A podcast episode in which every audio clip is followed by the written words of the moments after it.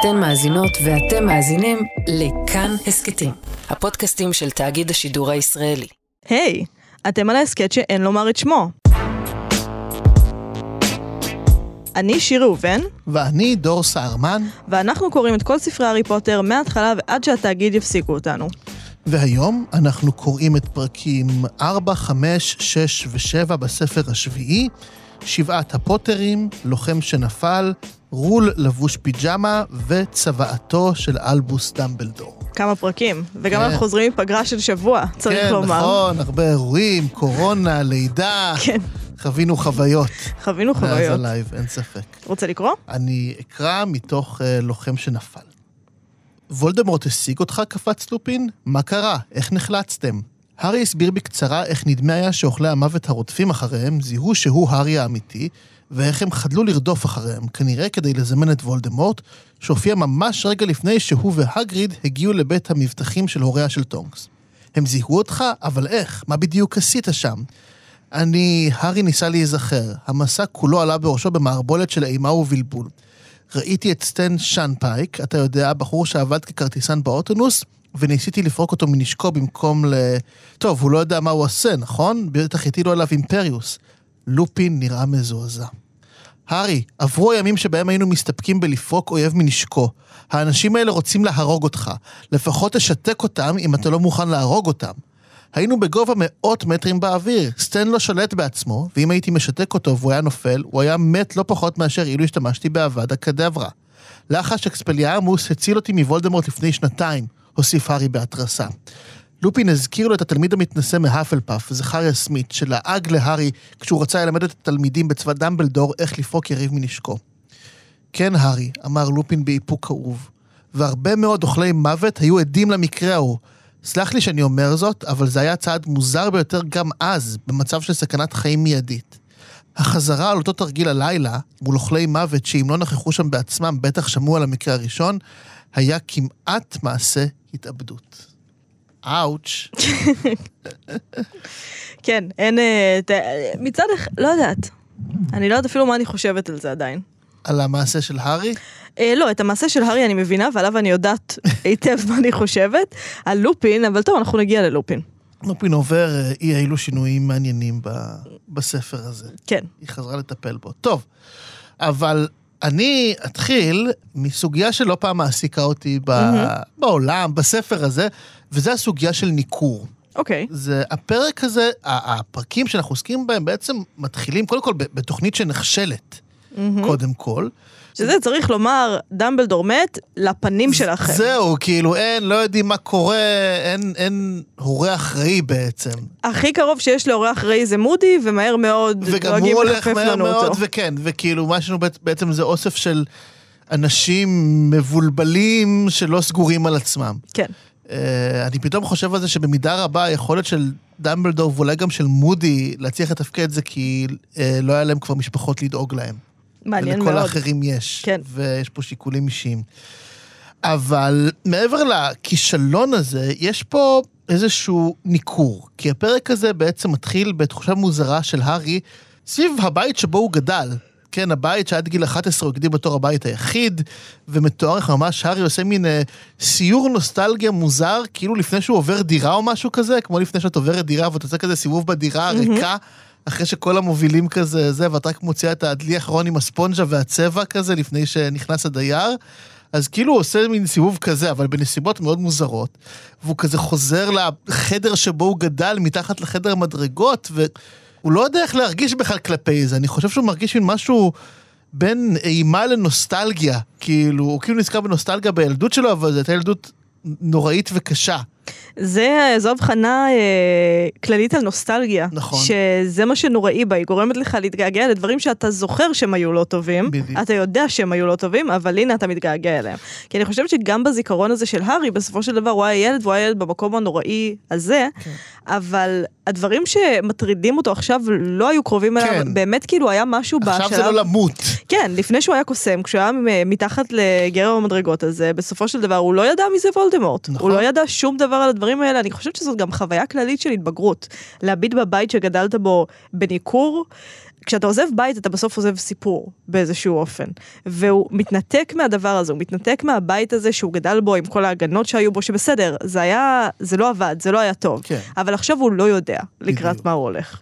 אז זה דבר אחד, מין יחסים מורכבים כלפי הבית שבו הוא גדל. אבל אז קורה הניכור העוד יותר קשה, וזה במש... במפגש המוזר שהארי חווה עם שישה אנשים ששותים שיקוי שהופך אותם דומים לו. Mm-hmm. עכשיו, כבר כשעוד היינו בספר השני ופגשנו אז את השיקוי פולימיצי הזה, אני דיברתי כבר אז על מין ניכור מוזר כזה של אדם לגוף שלו, והתחושות המוזרות של הארי כשהוא פתאום נמצא בגוף של קראב או גויל, לא זוכר מי מהם כן. זה, זה היה.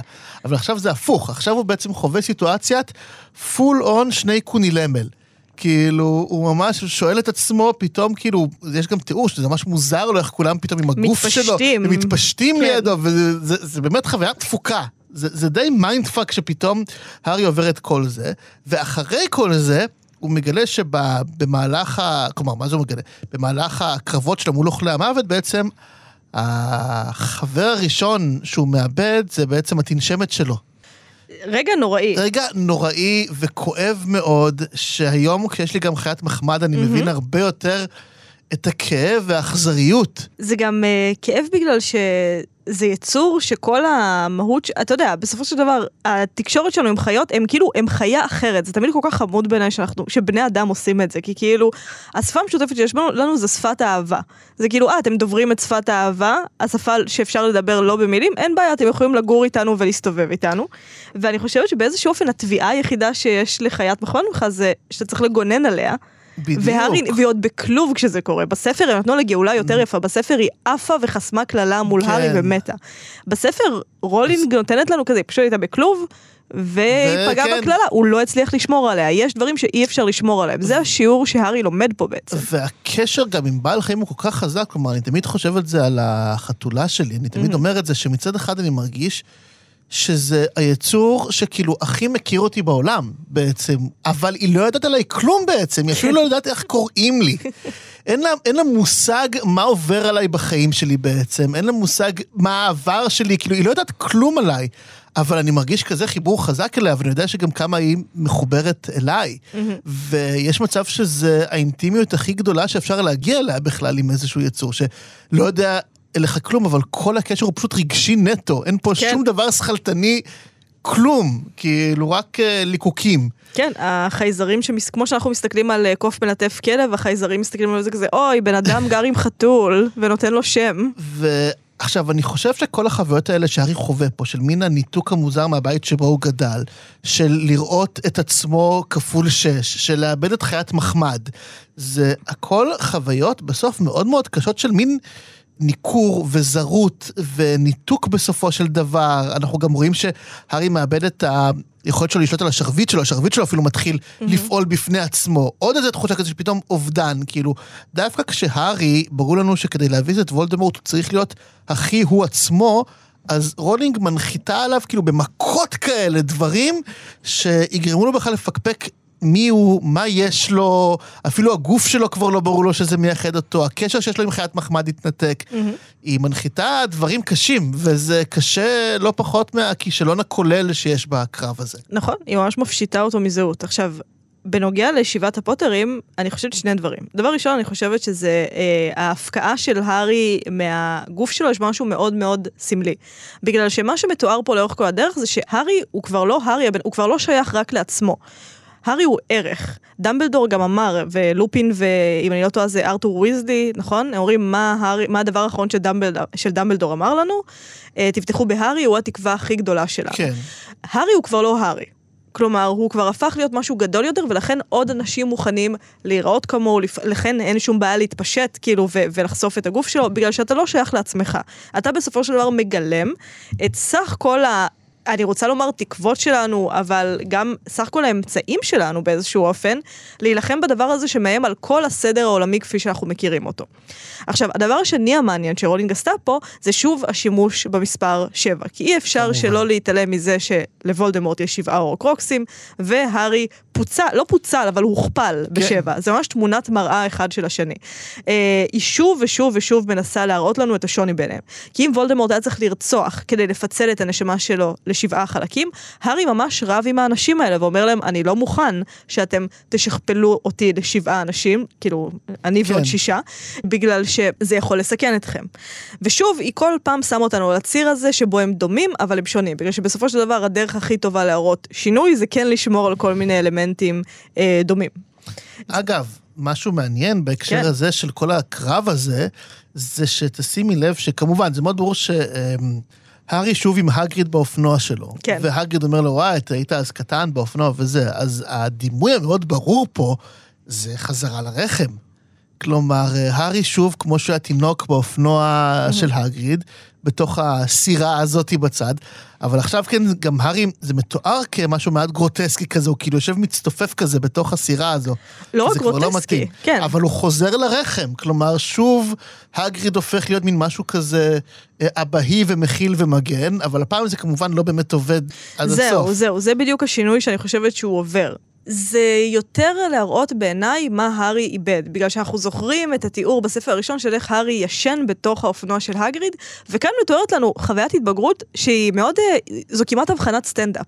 בגלל שמה זה להתבגר אם לא לחזור על חוויות, שכילד זכורות לך כמדהימות, ולחשוב, לא נוח לי, חם לי, אני מזיע, אני רוצה ללכת, כאילו.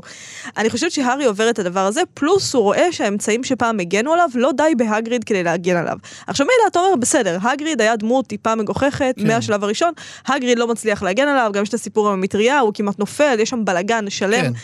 כאילו, וגם רואים שדמבלדור הפקיד את הארי התינוק בידיים של הגריד, אני לא יודעת אם דמבלדור היה מפקיד את הארי המבוגר בידיים של הגריד, אבל בכל אופן, אנחנו רואים שהגריד לא מסוגל לספק את אותה נכון. הגנה להארי עכשיו, הוא פשוט לא מסוגל, זה לא ביכולות שלו, וזה שוב מראה את מה שהארי איבד, אתה כבר לא תינוק, וזה לא רק שהגריד לא יכול לשמור עליך, גם מודי לא יכול לשמור עליך, נכון. אף אחד לא יכול לשמור עליך, אתה עומד ברשות עצמך, בסופו של דבר.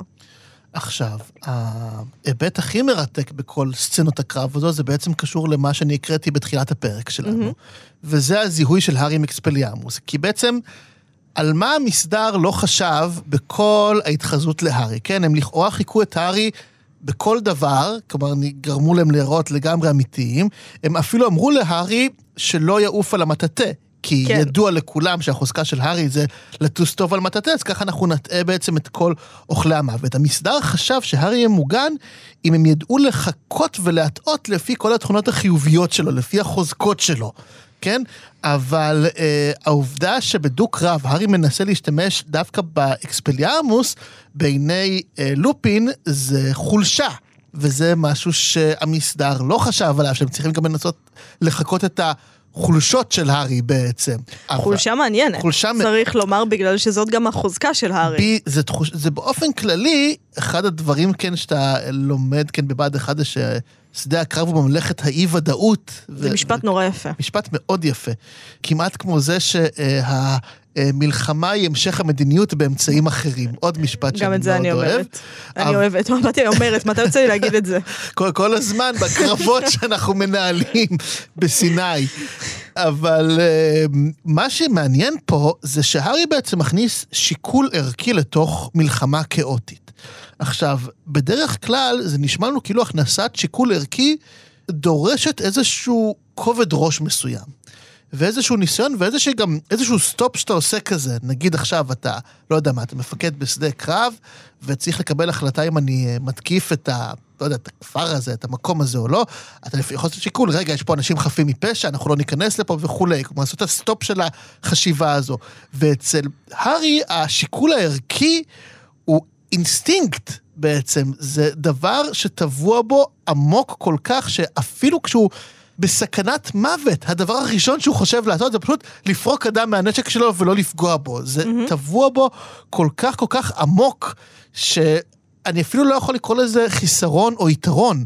זה פשוט הוא, זה כאילו בבסיס של הבסיס של האופי שלו, זה הארי פוטר. כאילו, לכן גם אני חושב ש... גם אם חברי המסדר היו לומדים שזה מה שהארי עושה, הם לא היו מסוגלים ברגע האמת שמישהו היה מתקיף אותם לעשות לו אקספליארמוס. כי ברגע שמישהו מתקיף אותך עם, עם לא, אתה באתי להגיד עם סכין, אבל זה עם שרביט, אז אתה תעשה מה שבבייסיק שלך אתה תעשה, שזה... אם יש לך אקדח. בדיוק, כאילו, פשוט תירה באקדח, כאילו, לא תחשוב, רגע, מה הארי פוטר היה עושה, כי אתה, בכל זאת, יש לנו אה, רצון להישרדות עצמית. למרות שהיה רגע, יש, באחד הפיגועים הראשונים שהיה בגל פיגועים האחרון, באתי להגיד הרגע נורא יפה, זה לא היה כן. רגע יפה בשום צורה.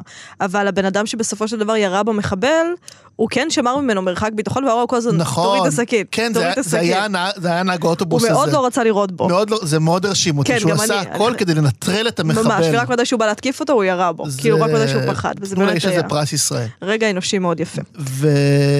ועכשיו, זה בדיוק העניין, שאתה לא יכול לחכות משהו כזה. זה כן. כל כך בסיסי, ו... וגם קשור בזה שמיד אחר כך הארי גם, כלומר כשמנסים לחשוב מיהו הבוגד הפוטנציאלי מתוך החבורה הזו, אז הארי מיד, אה, במין שוב כזה אומר, אני בוטח בכולכם. כאילו, גם אם עכשיו האינסטינקט יכול להגיד לבן אדם אחר, אני אחשוד בו, אני אחשוד בה וכולי, לא, הארי פוטר פשוט לא עובד ככה, וזה היה רגע שאחרי כל הניכור והזה, מאוד הסביר מיהו הארי פוטר במהותו. אני מסכימה איתך שזה הסביר מיהו הארי פוטר במהותו, אני לא חושבת שזה בהכרח דבר טוב. אני חושבת שמה לא שקורה... אמרתי שזה טוב, לא, לא. אמרתי, זה הוא. ש- אוקיי, אני חושבת שמה שקורה להארי בבלבול שם, נובע בסופו של דבר מ- מרגש שצף ועולה בקטע הזה שוב ושוב, שזה רגש מסוים של חוסר אונים, קודם כל, ו- ואני חושבת שאפילו תשישות. ואני אסביר. אני חושבת שקודם כל הדבר המעניין שקורה פה זה שהאם התכונה הזאת של הארי, שדמבלדור כל הזמן אמר לו כמה היא תכונה חזקה, האם היא באמת תכונה חזקה? טוב הלב שלו, הרחמנות שלו, העובדה שהוא רואה בני אדם. האם זו באמת תכונה חזקה? וזה בעצם מה שוולדמורט עושה פה. זה מה שקורה פה לאורך כל הספר. הדמות של דמבלדור באיזשהו אופן, לא באיזשהו אופן, דמבלדור מת. עכשיו, השאלה בספר הזה שנידונה שוב ושוב ושוב ושוב ושוב, זה מה זה אומר שדמבלדור מת. אז יש לנו כבר חלקים מהביוגרפיה שלו שהארי לא היה מודע אליהם, ושהוא, ואנחנו נמשיך עוד לגלות אותם, אה, ושמפחידים אותו. ופתאום יש את הרגע הזה שלופין צועק עליו, ואומר לו, אתה לא יכול להתנהג ככה יותר, אתה לא יכול לרחם ככה יותר, וזה בעצם מאיים קודם כל על הדברים שדמבלדור אמר לו. אז זה קודם כל דבר שוולדמורט עושה להארי, הוא מערער את הדברים שהוא ידע כבר, הוא עושה לו מה שנקרא את הגזלייט. אתה יודע שזו המציאות, אבל האם זו המציאות? והוא עושה את זה גם דרך לופין, לא שוולדמורט דיבר עם לופין, אבל לופין כן מאמץ את ה... אינסטינקט של אוכלי המוות שאנחנו בעצמנו לא יודעים אם הוא נכון או לא, כי אוכלי מוות אומרים, אהבה היא חולשה. ברגע שאנחנו מזהים אצל הארי אהבת אדם שאומרת אני לא אהרוג את הבן אדם הזה, זאת החולשה וככה אנחנו מזהים אותך, ואז לופין בא ואומר, תשמע, אבל זו באמת חולשה כי ככה הם גילו אותך. מאוד מאוד מאוד מבלבל, זה דבר ראשון. דבר שני, אני חושבת שלהארי יש בעיה קצת עם לראות את המציאות, בגלל שסטן שפייבק, ככה אומרים אותו? שאנפייק. מאיפה הבאתי את השפייבק הזה? סטן. סטן, כן. סטן, אה, סטן אוטונוס לילה. כן. ככה הוא שמור לי בטלפון. אז סטן, אנחנו יודעים שהוא היה באזקבן, נכון. ושהארי מאוד אמר לפאדג' תעיף אותו מאזקבן, למה- לזה היה פאדג' או... זה עוד פאדג' או סקרימג'ר נראה לי. זה. לפודקאסט שלנו על פוליטיקה כן. בהארי פוטר. אבל לצורך העניין הוא כן אמר תשחררו אותו, תשחררו אותו, הוא לא אוכל מוות. ופתאום אנחנו רואים את סטן. כן. עכשיו התגובה האוטומטית של הארי זה זה ברור שהוא תחת כישוף. האם הוא תחת כישוף הארי? הוא היה באזקבן, נחשד כאוכל מוות, הייתה פריצה מאזקבן, כל הסימנים שם, חביבי. אני חושבת שהוא אוכל מוות. הארי פשוט לא מסוגל לראות את זה בגלל שזה גדול עליו. המחשבה שמישהו, מתוך פחד סביר להניח, אנחנו כן מכירים את סטן, אנחנו כן יודעים שבלב שלו, אם הכל היה בסדר, כנראה שלא היה דחוף לו לשמור על טוהר הגזע ושהקוסמים, יש- זה לא כל כך האג'נדה שלו, אנחנו זה לא לא קלטנו את זה. האנשים שהיו מצטרפים לנאצים ב-25.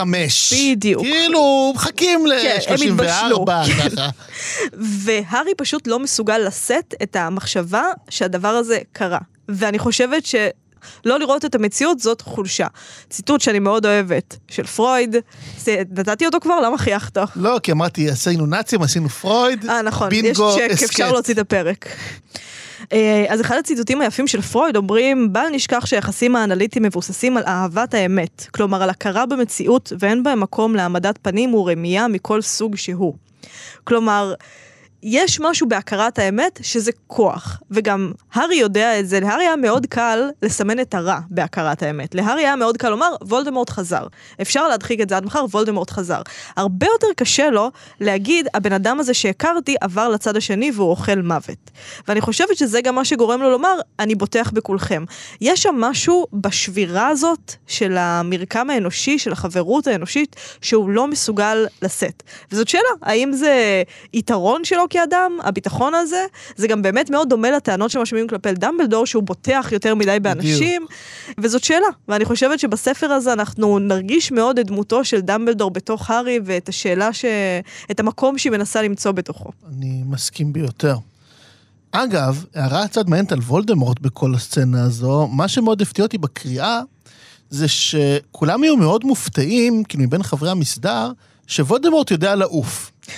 עכשיו, אני כאילו קראתי את זה וחשבתי כזה, כאילו, לא יודע, חשבתי שאנחנו בעולם של קוסמים, אז כאילו, בטח שאם הוא קוסם חזק, הוא יודע פשוט לעוף. זה כזה נשמע... זה נשמע הגיוני, זה נשמע מסתדר עם הדמות שכאילו, הוא פשוט יודע לעוף, למה כולם בהלם מזה? ואז חשבתי שיש פה כאילו כנראה איזשהו מסר על, ה, על הגבוליות הזו של וולדמורט. כאילו שהוא כל כך דחק את הגבולות, שכנראה שאפילו בעולם הקוסמים, יש מין כללי יסוד של פיזיקה שאי אפשר להפר. כאילו, אתה יכול להפר את הכבידה עם uh, מטאטאים, אבל בסדר, זה כמו שאנחנו משתמשים במטוסים, כאילו. אבל אנשים פשוט לא מרחפים מעצמם, זה לא קורה. Mm-hmm. ומשהו בדחיקת גבול הזו שלו, כאילו, זה, זה, יש פה איזה סימן מעניין. הם בעצם אומרים לך, הוא יכול לעשות יותר ממה שחשבנו שהוא יכול לעשות, הוא יכול להפתיע אותנו, זה לא בגבולות של מה שאנחנו מכירים. בדיוק, זה כבר לא... הדחיקה הפיזיקלית הזו היא סמל הדחיקה הערכית, הנפשית שהוא עבר, הוא כבר לא איתנו, הוא ציפור דינוזאור. זו גם כן אה, מין פנטזיה אנושית חוזרת, חלמתי שאני עפה. נכון, וזה... זה מעניין. וזה גם היה לחשוב שאפילו בעולם הקוסמים בעצם, תמיד הם היו צריכים עזרים כדי כן. לעופף באוויר, זה לא באמת... אה...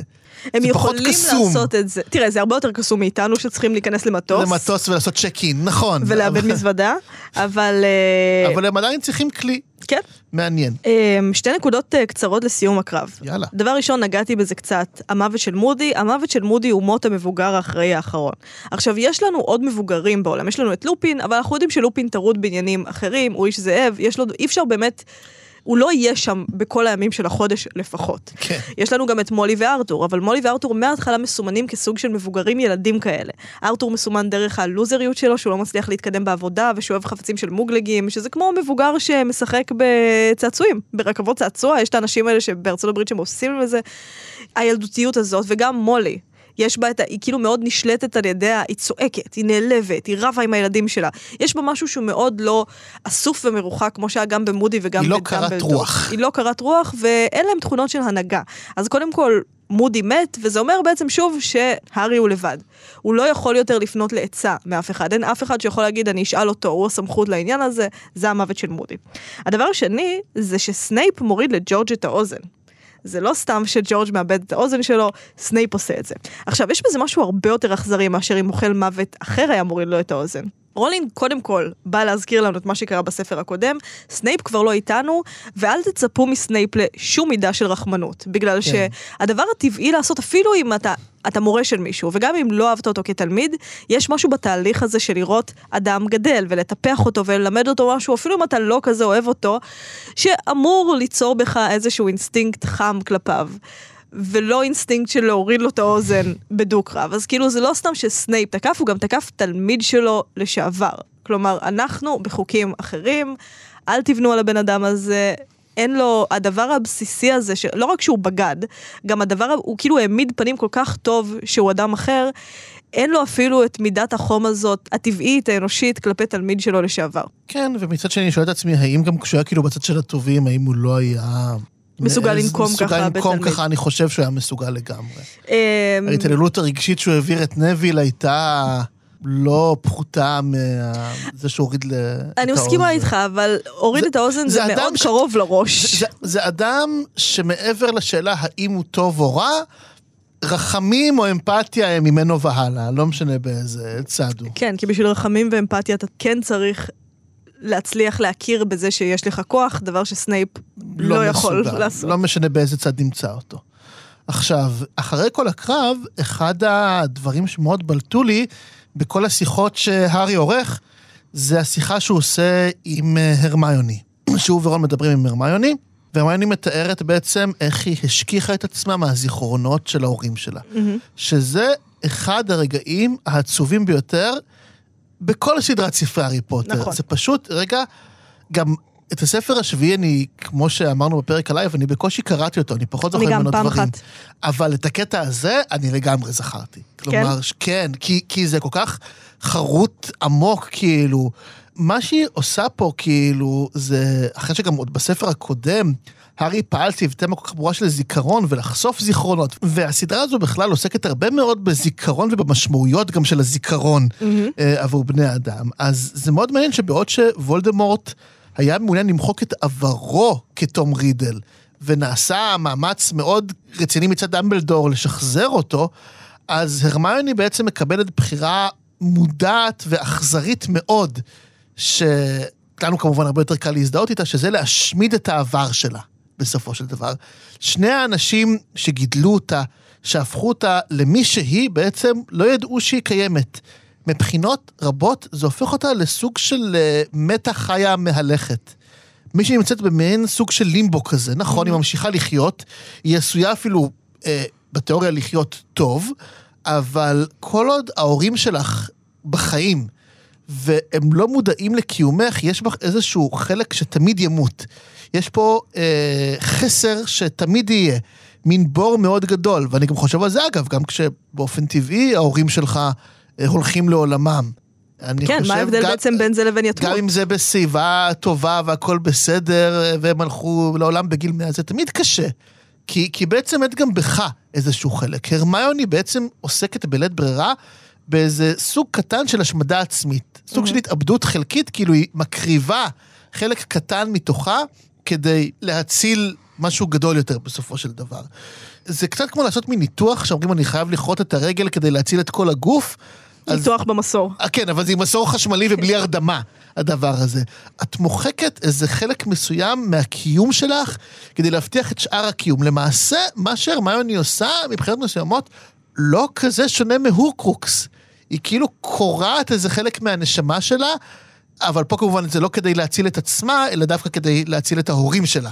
ולכן אפשר להסתכל על זה כסוג של הורקרוקס חיובי. כן. אני קורעת חלק מהנשמה שלי, אבל זה לא כדי להציל את עצמי, אלא דווקא כדי להציל את האנשים האלה שקרעתי מתוכי. וזהו, וזה עצוב ויפה פשוט. זה עצוב ויפה, ואני כמובן מתחברת לזה, וכמובן מזווית אחרת. אני חושבת על זה שבפרק הזה, בפאזה הזאת בספר, על היפוך התפקידים. בין הורים לילדים. נכון. כי שוב, אנחנו רואים שיש לנו את הילדים שצריכים לשמור על ההורים שלהם, כל אחד בדרכו. זה נפתח עם הארי שאומר לדרסלים, אתם חייבים לעוף מפה. אנשים מטעמי יבואו ויקחו אתכם מפה. הוא זה שדואג לזה גם כשוורנון אה, אומר, אני לא בטוח שזה יקרה, אני לא בטוח שזה, הארי כזה, אתם תלכו. הוא שומר עליהם. היפוך התפקידים במשפחה הזאת, שכבר התייחסנו לפיצול שם. אחר כך יש לנו את, אה, אני לא זוכרת מי בא קודם, אבל הרמיוני שכמובן מוחקת את הזיכרונות של ההורים שלה, שוב, בדרך כלל מה שקורה זה ההפך במלחמות, וכאן אנחנו שומעים על איך שולחים את הילדים למקום נכון. בטוח. הרמיוני היא זאת ששולחת את ההורים שלה למקום בטוח שאף אחד לא ידע מי הם, הם ביבשת אחרת. גם רון לקח רול ושם לו פיג'מה כדי שהוא יוכל אה, להתחפש אה, לרון בעצמו, שוב, שמירה על ההורים. עכשיו, זה מעניין בעיקר בהקשר של מה שקורה למולי בפרקים האלה. Mm. בגלל שמולי ויזלי בפרקים האלה לא מפסיקה לנג'ס שיעזרו לה עם מטלות הבית. עכשיו אנחנו כבר מכירים את מולי, אנחנו יודעים שהיא לא רוצה שהארי יעזור לה במטלות הבית. היא כן. תסנג'ר את כל הילדים שלה, אבל היא לא תסנג'ר את הארי והרמיוני. וכאן לא רק שהיא מסנג'רת, היא גם מעצבנת. כפי שאמרתי, היא אדם ש, שאין לו... היא מאוד נשלטת מהלא מודע, מולי. אני הכי מזדהה איתה. יש לו משהו ולרע, מאוד אמאי, כן, זה מאוד מאוד לטוב ולרע זה אמאי. אני. ואני חושבת שכאן יש איזשהו ניסיון להחזיר שפיות. כי כמו שאמרנו הרבה פעמים בהסכת הזה, הלא מודע שולט בנו, אנחנו לא בהכרח מבינים איך הוא שולט בנו, הרבה פעמים זה משהו שהוא, שאנחנו מרגישים בלא מודע שלנו, שאנחנו יודעים בלא מודע שלנו, אבל הוא חסום לנו מהמודע. מולי חד משמעית מרגישה שהילדים האלה הם כבר לא ילדים, זה גם חוזר כל הזמן כשהיא אומרת להם, אולי תחזרו לבית ספר, אולי תחזרו לבית ספר, כן. כזה, לא, לא, אנחנו כבר לא עושים את זה, אנחנו כבר לא ילדים. ואז היא אומרת, אה, כן, לא, אני חייבת ליצור פה תיקון. מה התיקון? אני אסנג'ר אתכם כאילו אתם ילדים וכאילו אני אחראית אליכם. וכאילו יש לי איזושהי סמכות עליכם, שסמכות גם בדרך כלל לא אומרת שאני יכולה לעזור לכם, אני גם יכולה להציל אתכם אם יש לי סמכות עליכם בדרך כלל. ומה שבאמת יפה פה זה שכולם משתפים פעולה. כן. עכשיו, אני לא חושבת שהם משתפים פעולה מטוב ליבם, כי אני חושבת שמולי באמת מעצבנת פה. טוב לב לא היה מחזיק הרבה זמן. אני חושבת שהם משתפים פעולה, כי יש משהו בהצגה הזאת ששני הצדדים חייבים כדי לשמור על השפיות הזאת, וכדי לעבור את החתונה הזאת. כן. אנחנו חייבים להעמיד פנים שאנחנו רק ילדים, כמובן בחדר הם הולכים ומדברים כל אחד על הסידורים שהם עושים, ומה ההוכחה יותר טובה ללהיות ילד מאשר אם אתה מקבל את הסמכות של האימא. עכשיו, עוד נקודה יפה, שעוד רגע מאוד יפה של מולי, זה הרגע שבו היא נותנת להארי אה, שעון. מתנה ליום הולדת נהדר. 17. רגע נהדר. עכשיו, רגע נהדר ששוב מרפרר לספר הראשון, כי אה, מולי אומרת להארי, אנחנו קיימים לך שעון, זה שעון יד שנייה, אנחנו לא יכולים לקנות לך שעון חדש, אבל הוא כמו השעון של רון. עכשיו, אני לא יכולתי שלא להיזכר ברגע, אה, בספר הראשון ברכבת, שרון מוציא שקית עם אוכל והארי יכול לקנות ממתקים, ואמרנו את זה כבר בפרק הזה של הסכת, שניהם מקנאים אחד בשני. נכון. בשביל הארי, הסנדוויצ'ים או מה שרון לא מוציא שם, שאימא שלו ארזה לו בבית, זה נראה כמו אוצר, ובשביל רון, מה שיש להארי נראה כמו אוצר. והרגע הזה של קבלת השעון, הוא רגע מאוד מזוקק של קבלה למשפחה, דווקא בגלל שהשעון הוא מיד שנייה. לא סתם יד שנייה, זה היה שייך לאח שלה. היה שייך לאח שלה? לאח שלה שנהרג, ב... מולי שקלה את שני אחיה במלחמה הקודמת מול וולדמורט. וואו, לא ידעתי היא את זה. אחות שכולה, וזה היה השעון של אחד מהאחים שלה, היא אומרת פה. אומרים את זה בפרקים? האחות שכולה נראה לי גילינו את זה בספר החמישי או השישי, ופה היא אומרת שהשעון היה שייך לאח שלה. כלומר, הארי. נכנע, היא לא סתם מביאה לו שעון יד שנייה, שעון של המשפחה. הארי הופך להיות בן המשפחה של. הוויזלם לכל דבר. אבל היא כן אומרת את זה בהתנצלות, שזה לא יד ראשונה. נכון. כלומר, כן יש משהו שלידנו לא הייתה משגת, שיש בזה המון אינטימיות. כאילו, לבן אדם מבחוץ, אתה כנראה תקנה משהו שהוא בתקציב שלך, שהוא יותר קטן, אבל אתה לא תקנה משהו שהוא יד שנייה. קודם כל, יש בעליבות הזאת, בכניסה הזאת למעגל, שהיא אומרת לו, תקשיב, אנחנו לא יכולנו, אז אני מביאה לך משהו של המשפחה, אבל אנחנו גם לא יכולנו. יש בזה משהו מאוד אינטימי של כניסה למשפחה, וזה לא סתם שהארי ישר מחבק אותה, וזה לא סתם שזה באמת, כמו שהוא נכנס למחילה בפעם הראשונה ואמר שזה הבית הכי יפה שהוא ראה, זה אמיתי. אין מתנת כניסה יותר יפה למשפחה מאשר השעון הזה, זה כמובן גם מרפרר לשעון שיש בבית של הוויזלים, של איפה כל אחד כמובן. נמצא.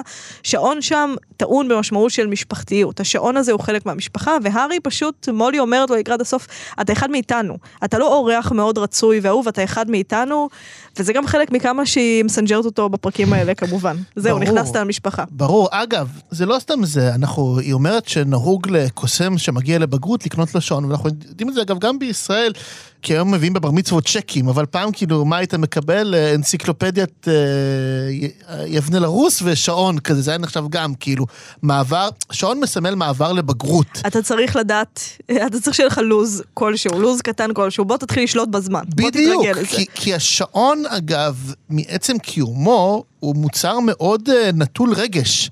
כאילו גם החלוקה שאנחנו בכלל עושים אגב לשעות, ל-24 שעות שוות, זה גם התפתחות מאוד מאוד מודרנית. פעם השעות היו יחסיות, כלומר, uh, השעות נמתחו על פני שעות היום או הלילה בהתאם למ- למצב כדור הארץ כמו השמש בלה בלה בלה.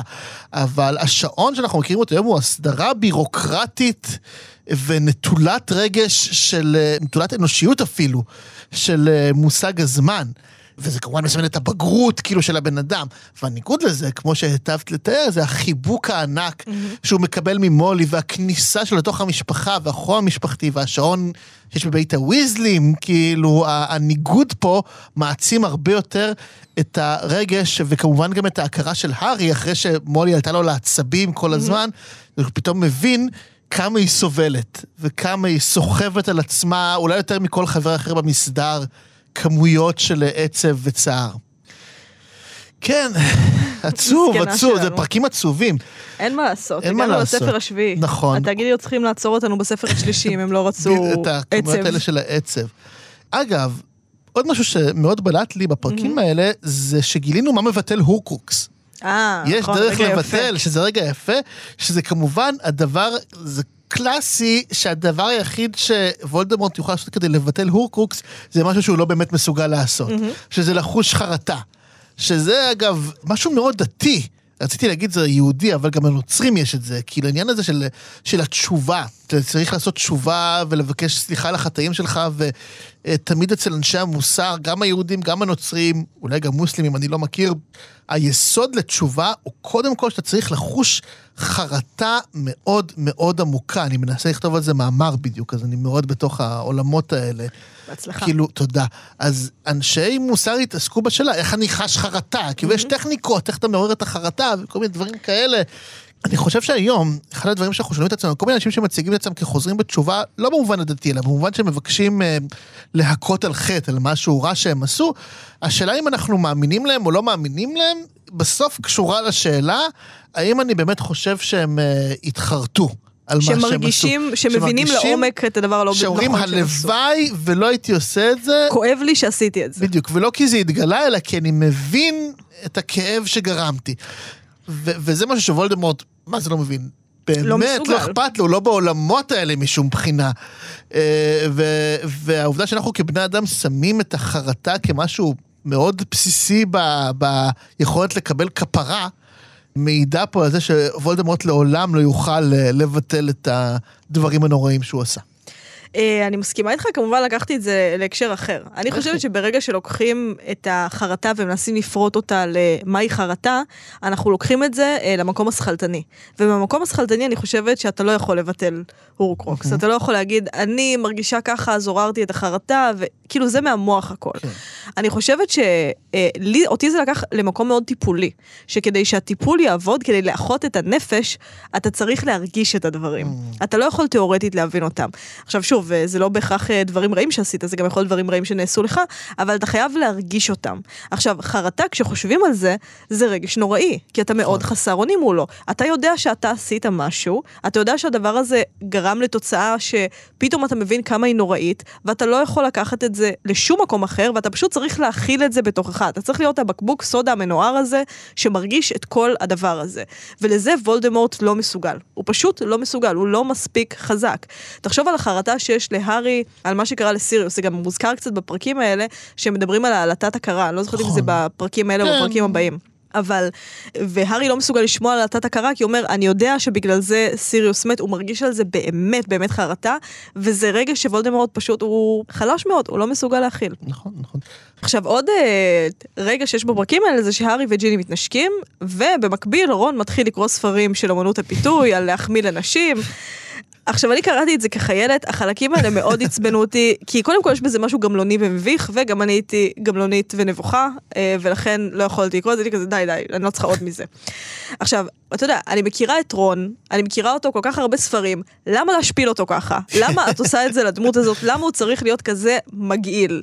גם הוא מגעיל מתי שהוא אומר להארי, תחמיא, תיתן זה, אה. בגלל שזה בסופו של דבר מראה מה הוא חושב על יחסים, זה מראה שיש בהם משהו אינסטרומנטלי מבחינתו. אני נותן את זה, את ההתנהגות הצבועה הזאת, ובמקביל אני מקבל את זה. אני צריך להיות ככה כדי לקבל ממנה את מה שאני רוצה. אבל אנחנו סולחים לרון כי אנחנו מאמינים שזה רק האמצעי ושהוא לא, הוא מנסה לעשות סדר בכאוס שהוא לא כן. מבין, אה, ניתן לו את זה. אבל אה, אני חושבת שככה רולינג בעצם מסמנת לנו את ההבדל בין טוב לרע באיזשהו אופן. כי הרע, שהוא וולדמורט, אנחנו יודעים מה הוא רוצה. הרע רוצה להרוג את הארי. עכשיו, נכנסנו כבר לניתוח הזה של וולדמורט. יש לו את הבור המאוד מאוד מאוד גדול הזה בלב, והפעולות שהוא צריך לעשות כדי, לא יודעת, אה, להחזיק את האשליה שמשהו יכול לסתום את הבור הזה, הפעולות שהוא צריך לעשות הולכות וגדלות, עד שזה הפך להיות להפוך את כל העולם ולנסות לרצוח את הארי. יש לו רצון מוגדר וברור, הוא צריך לרצוח את הארי כדי להלחש את הכאב המאוד גדול שהוא מרגיש. זה הרע. כפי שרולינג כן. אומרת לנו. מה זה הטוב? הטוב הוא לא בהכרח מי שאומר, אני רוצה את זה ואת זה כן. ואת זה ולשנות העולם. הטוב הודף את הרע, אבל הדברים שמעניינים את הטוב זה החיים עצמם. וזה לא כן. סתם שיש כל כך הרבה רגעים של חרמנות ב- כן, בספר בזה. הזה. הארי מתנשק עם ג'יני, וזה קטע, כאילו, זה הם מתואר. כאילו חמים. הם כן, הם כאילו אינטואיט, ואתה אומר, אה וואו, אנחנו לא ילדים יותר, וגם רון והרמיוני, שפתאום, הזמן, כן, אה, אז כאילו, את הטוב מעניינים החיים עצמם, אחרת, כאילו, זה לא שהטוב הוא באמת כוח שנכנס ברע ומנסה זה, הטוב גם באפיון של דמבלדור. מה הוא רוצה לאכול ממתקים? כנראה, ולשבת, ב... אני לא יודעת מה, אבל זה לא שיש בהכרח מטרה אקטיבית. אה, ואני חושבת שזה אפיון מאוד נכון אה, ומאוד יפה שלה, וגם מצדיק את כל הבאמת בוץ שהיא גלגלה בו את רון בפרקים האלה. אגב, מול אה, הארי ורון וזה, מי ש... שוב, כבר דיברתי על הרמיוני, הרמיוני בלטה לי פה, אני אוהב אותה. אבל אה, בשיחה שהם עשו עם אה, שר הקסמים, אז הייתה אמירה ממש נהדרת של אה, הרמיוני, שהיא לא רוצה להתמחות בתחום המשפט, אלא היא פשוט מקווה לעשות קצת טוב בעולם. איזה יופי, אנחנו נמצאים עכשיו לפני עונת הפריימריז בפוליטיקה, אני כאילו מצביע לה. מקום ראשון בכל, לא אכפת לי באיזה מפלגה, אני כאילו מתפקד ו, ו, ומצביע לה. עכשיו, זה מאוד משמעותי שזה מגיע דווקא מהרמיוני. הרמיוני היא האדם שלאורך סדרת הספרים הזו עמד לכאורה תמיד לצד החוק, הסדר, המנהל התקין, הדבר הכתוב, כאילו הספרים. הם אבן יסוד. אפילו אנחנו רואים פה שבתוך כל הארגונים כאילו של, אנחנו הולכים לצאת ל road trip משוגע, כאילו, היא קודם כל בודקת איזה ספרים אנחנו ניקח, כן. כאילו, היא תמיד מתעסקת בדבר הכתוב היבש.